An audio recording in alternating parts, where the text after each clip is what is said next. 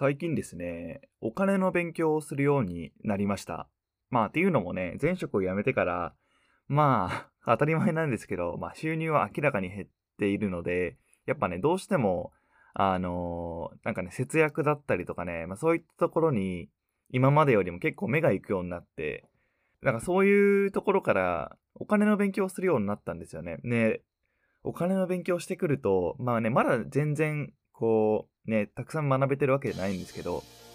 まあでもなんかね、あの、よく聞く言葉で、1円を笑うものは1円に泣くっていうことわざあるじゃないですか。もうなんかね、その言葉の、なんか本当の意味というか、なんかこういうことだったんだなっていうのね、ちょっとずつですけど、少しずつね、わかるようになってきました。で、今日はですね、ちょっとお金の話、まあ20代前半の、あの、人向けというか、お金の話をちょっとしてみようかなと思います。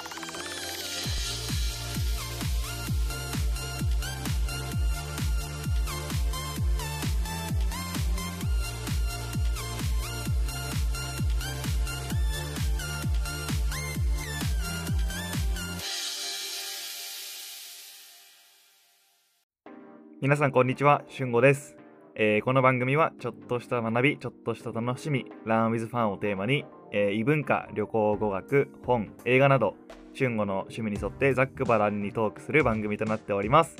はい、ということで1週間ぶりの配信ですね。今日がエピソード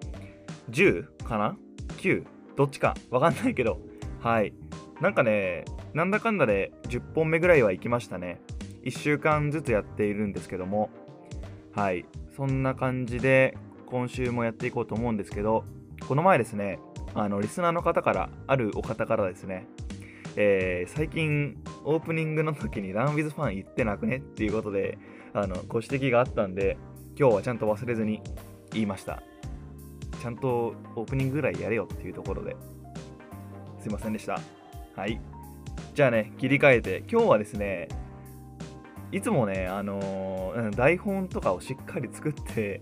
喋っているんですが、今日はですね、あのーちょっと自分のトーク力じゃないですけど、まあ、そういうのを試してみたいっていうのと、あとはね、ちょっと台本作るのがちょっとめんどくさくなっちゃったので、あの、本当にざっくばらんに、文字通りざっくばらんに、ちょっと話してみようと思います。そこで、お金の話をちょっとしてみたいなと思います。お金ですね。大事ですよね、お金。うん。お金があれば幸せになれるっていう、なんか、なんか永遠の問いみたいなのありませんか？なんかお金があれば幸せになれるのかなれないのかみたいな。いやでもお金があっても本当の幸せはないみたいな。なんかよくね、よく聞きますよね、そういうの。まあでもお金は多分あったことに越したことはないんじゃないかなって個人的には思いますけどね。ちょっとこう、例えばレストランとか言ってご飯食べて、あ、なんかちょっとデザート食べたいな、なんか700円ぐらいのデザート食べたいなってなった時に、そこでこうなんか躊躇なく頼めるくらいの、まあこれはあくまで例えですけど、なんかそれぐらいのプチ贅沢ができるぐらいまでは、うん、なんかそれ、それぐらいの収入は欲しいなってなんとなく思い描いてますけど、個人的には。まあそれぐらいでいいです、僕は。そんなになんかめっちゃもうなんか何十億とかいらないんじゃないかなって思ってますけど、わかんない、これは。ただの負け惜しみかもしれないですね。はい。皆さんはどうでしょうか？お金欲しいですか？まあ欲しいっていう人の方が多いですよね、きっと。僕もああったら欲しいです。うん。ややっぱあった方がいろんなことできる可能性が広がりますからね。なんかね、世界一周行ったりとか、あとは、でっかいお家買うとか、まあ、いろんなことできますよね、お金があったら。なんかそういう妄想も含まり、膨らみますけど。はい。まだ噛むね。ダメだ、この下は。で、えっ、と、お金の話って言っても、まあいろいろあると思うんですけど、今日僕がしようと思ってるのは、なんていうのかな、資産価値の話、特に、あの、携帯代を抑えることで得られる、その資産の価値っていうところのお話をしようと思うんですけど、ね、なんかそもそも資産価値ってなんだよっていうところだと思うんですけど、なんかちょっと難しい言葉に聞こえるんですけど、僕も最近知った言葉で、資産価値って。でも別にこれそんなに難しい言葉ではなくて、まあ、何かっていうと現金とかじゃなくてうんとそのものにどれぐらいの価値があるか。長い長期的に見た時にそのもの自体にどれぐらいの価値があるかっていうのを判断してるもの、まあ、それ長期的な価値のことを資産価値って言います。超超簡単に言うとね。でえっ、ー、とまあオープニングでも言ったんですけど僕は、えー、と前職を辞めてから数ヶ月経つんですがやっぱりねあの収入が激減してしまったのでちょっとずつねやっぱり生活もね前職を務めてた時ほど自由ではないので固定費とか、まあ、下げられるもの節約できるものはできるだけ抑えたいと。って考えた時に何が一番簡単に抑えられるかなって自分の今までの月々の出費を見たんですけどその中で目についたのが通信費あの携帯代ですね。携帯代に目がつきました。まあちょっと今日は携帯代からのまあそこに絞ってのお話なんですけどで、まあ、皆さんどれぐらいの方が大手キャリアを使っているんですかね大手キャリアってあのソフトバンク、au、ドコモなんですけど、どうですかねこのリスナーさんの半分くらいはまだ大手キャリア使ってるんじゃないでしょうか。なんかどっかのね、どっかの情報、ネットだったかなのニュースで、まだ、あの、格安 SIM、あの、格安スマホを使っている人って、全員、あ、なんていうの、携帯を持ってる全員の人の中の20%ぐらいしか使っていないってことで、まあその計算でいくと、やっぱ半分以上はまだ大手キャリアを使っているのかなっていう印象なんですけど、で僕も実際今までは本当にもうついこの間までは、えっ、ー、と、ドコモ使ってました。ね、ドコモって超高いんですよ。あ、まあ au とソフトバンクも高いかもしれないけど、いやなんかね、毎月僕は、まあ、平均1万円くらい払ってました。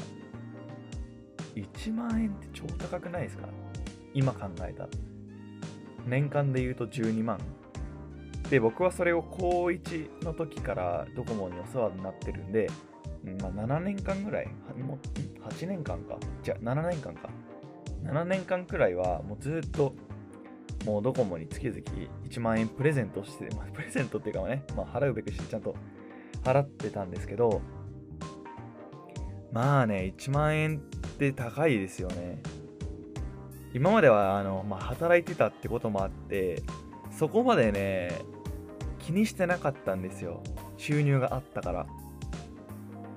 そこまで抑える必要性もないなって思っていたので、目つぶっていた部分ではあるんですけど、ちょっとね、お金の勉強をあの少しずつ始めてきて、やっぱり節約することって長い目で見た時に大事だなと感じたので、携帯代を、携帯代というか携帯を変えました。あの、会社を変えました。どこにしたかっていうと、まあ、それは LINE モバイルなんですけど、なんで LINE モバイルにしたかって言われたら、まあ、楽天モバイルっていう選択肢もあったんですけど、えー、楽天に就職している友人にもいろいろと相談して、まあ、総合的に考えて、うん、なんていうのかな、まだちょっと楽天モバイルにするのは早いかなって思ったんです。なんか2台持ちのサブとして楽天モバイルを持つのもまあちょっといいのかなって思ったんですけど、メインの機種として使うのはパーフェクトな状況ではないのかなと思って、えっ、ー、と、まあ LINE モバイル、あの、父親が LINE モバイル使ってたんで、ちょっとその特典とかも考えて、で、別に他のキャリアに変えるのも、その後は楽じゃない、あ、楽じゃないっていうか、間違えた。大変じゃないし、で、ぶっちゃけどこの会社もほとんどその値段自体は変わらなくて、別に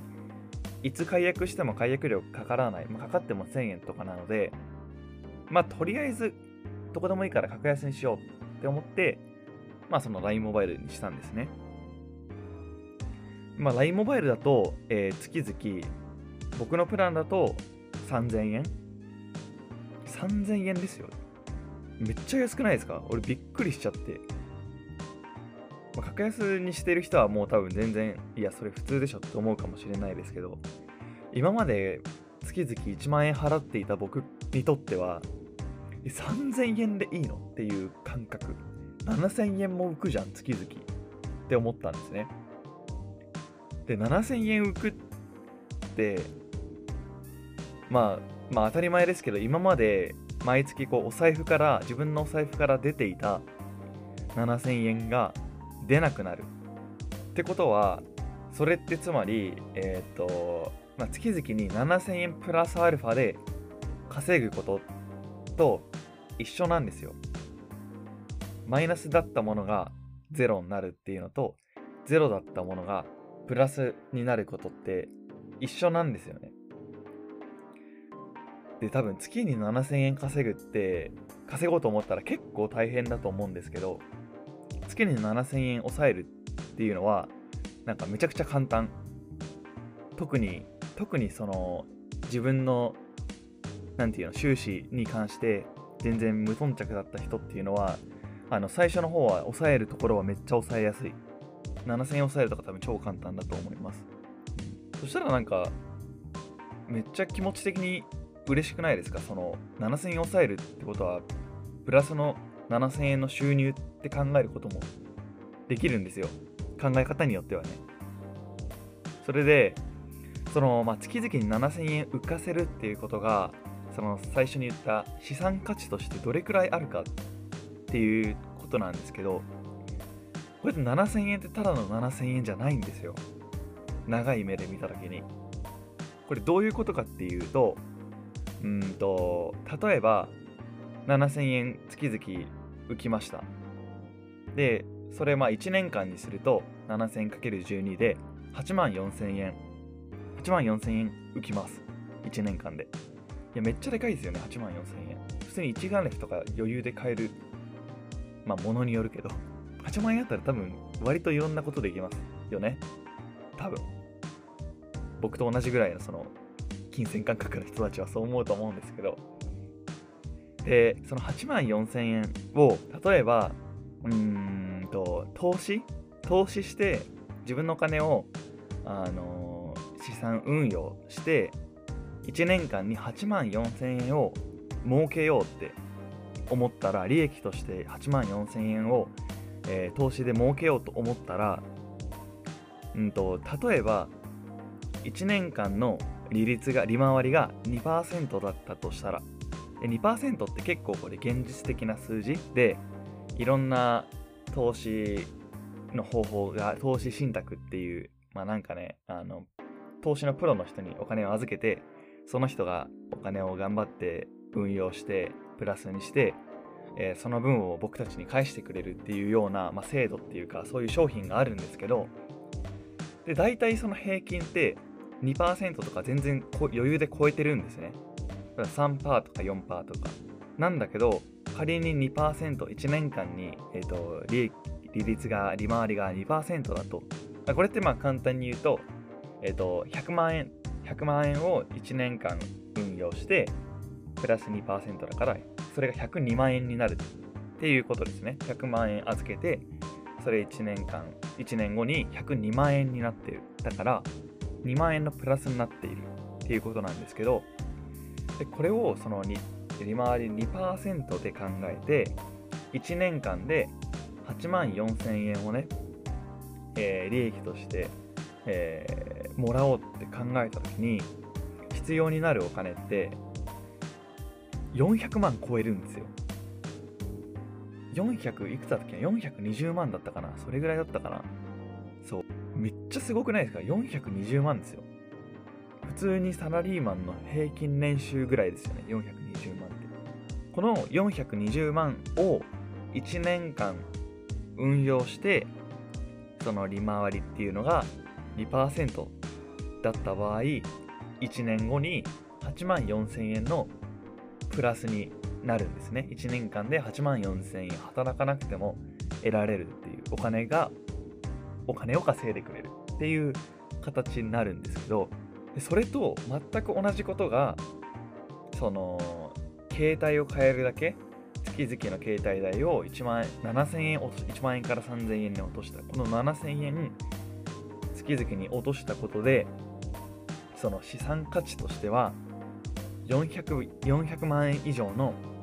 価値があるって捉えることができるんですね。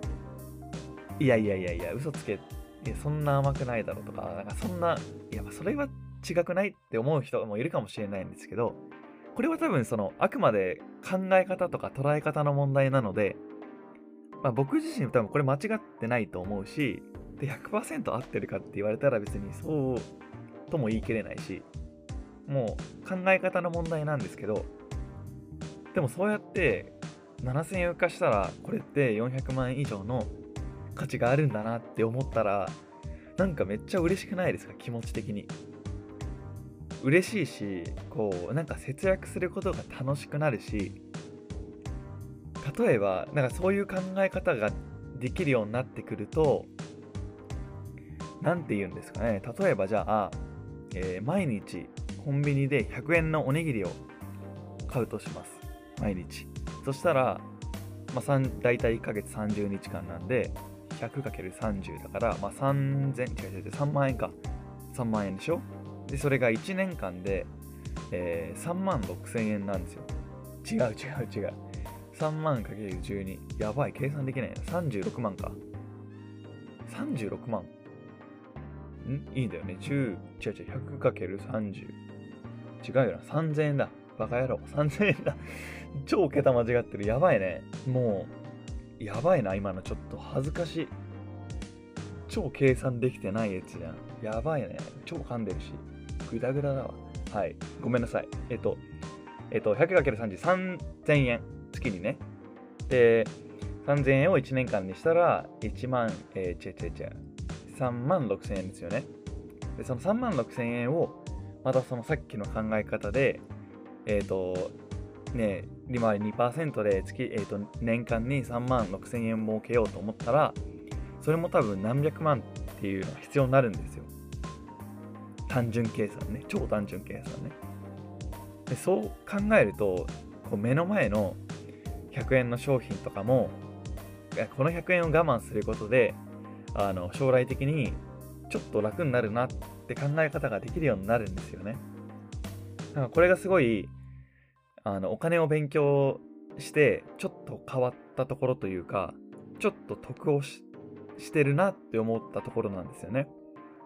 まあこれに今気づいた僕が早いか遅いかっていうのは全く別の問題なんですけど、まあ多分遅い方なのかななんですけど、だからそういうことを考えてくると、どんどんどんどんお金の勉強っていうのが楽しくなるし、やっぱりその、まあ1円を笑うものは1円になくって、本当にその通りだなってあこういうことだったのかなってちょっと思えるようになりました。なんかね去年去年だっけな？去年か今年麻生さんが言ったじゃないですか。2000, 2000万円じゃ足り違う2000万円必要だぞみたいな。ちゃんと皆さん2000万円用意してくださいねって言ってだからその積み立て NISA とか作ってくれたじゃないですかまあなんかそういったそのお金の問題っていうのが最近結構浮き彫りになってきてだから多分若い人とかも割と前に比べたら勉強してる方が結構多いんじゃないかなって思うんですけど、なんかお金の、や、お金の勉強してみて思ったのは、これ早ければ早いほどいいなって思いました。その勉強するのはね、勉強してお金の知識をつけるっていうのは、別に何歳からとかじゃなくて、とにかく早ければ早いほどいいなって思いました。別に中学生でも高校生でももうとにかく早ければ早い方が良くて、まあ、お金って多分結構その知らないと搾取される部分が結構多いなって思うので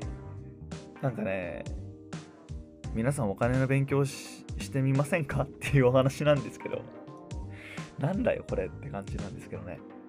そう。つまりはそういうことです。お金のちょっとちょっとでもいいんでお金の勉強をしてみましょうっていう。僕はそのお金の勉強を始めてみて少し考え方が変わってなんかねちょっと楽になってきたというか気持ち的にも楽だしこう、まあ、お金の大切さお金の使い方とかそういうのが結構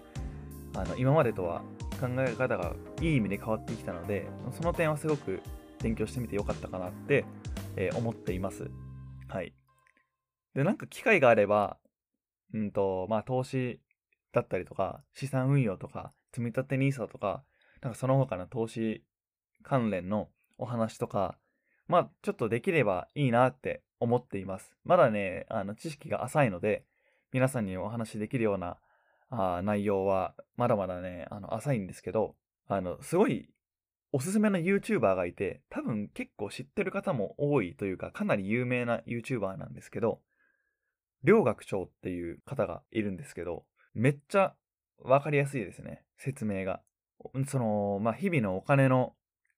ことだったりとか、あとは、まあ、その、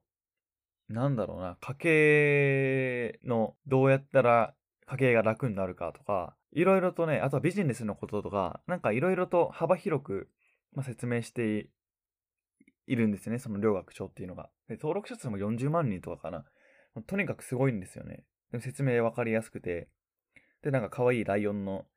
あのーアイコンとか、ね、使いながらアニメーションの動画もあったりとかして、結構その初心者の方にとってすごい、あの、入りやすい、見やすい、わかりやすい YouTube なんで、あの、ぜひお金の勉強を始めようって思ったら、見てみてください、YouTube で。両学長。他にも、あの、たくさんいます、YouTube で。あの、なんていうんですか、有意義な情報を発信してくれているのは。誰だっけな？なんか、もふもふ不動産とか、あとは、誰だろうな。えっと、バンクアカデミーとか、あとは、シータとかね、いろいろいるんですけど、うん。とりあえずね、よ、良いです。とりあえず良いです。はい。まあ、めっちゃぐだぐだぐだやん。何これ？台本ないとこんな感じになるの？俺。まあ、それそうですよね。まだ始めてに2ヶ月ぐらいだし、まだ10本目だし。まあでもちょっといい練習になったかなと思うんで、ね、これからもちょっと、えー機会があったら、どんどんどんどん台本なしでやってみて、少しずつ成長していけたらなと思っております。ちょっと20分超えちゃったんでね、今日はこれぐらいにしようかと、かた、かたっつっちゃった。かと思います。はい。それではまた、えー皆さんお会いしましょう。今日も明日も良い一日を。バイバイ。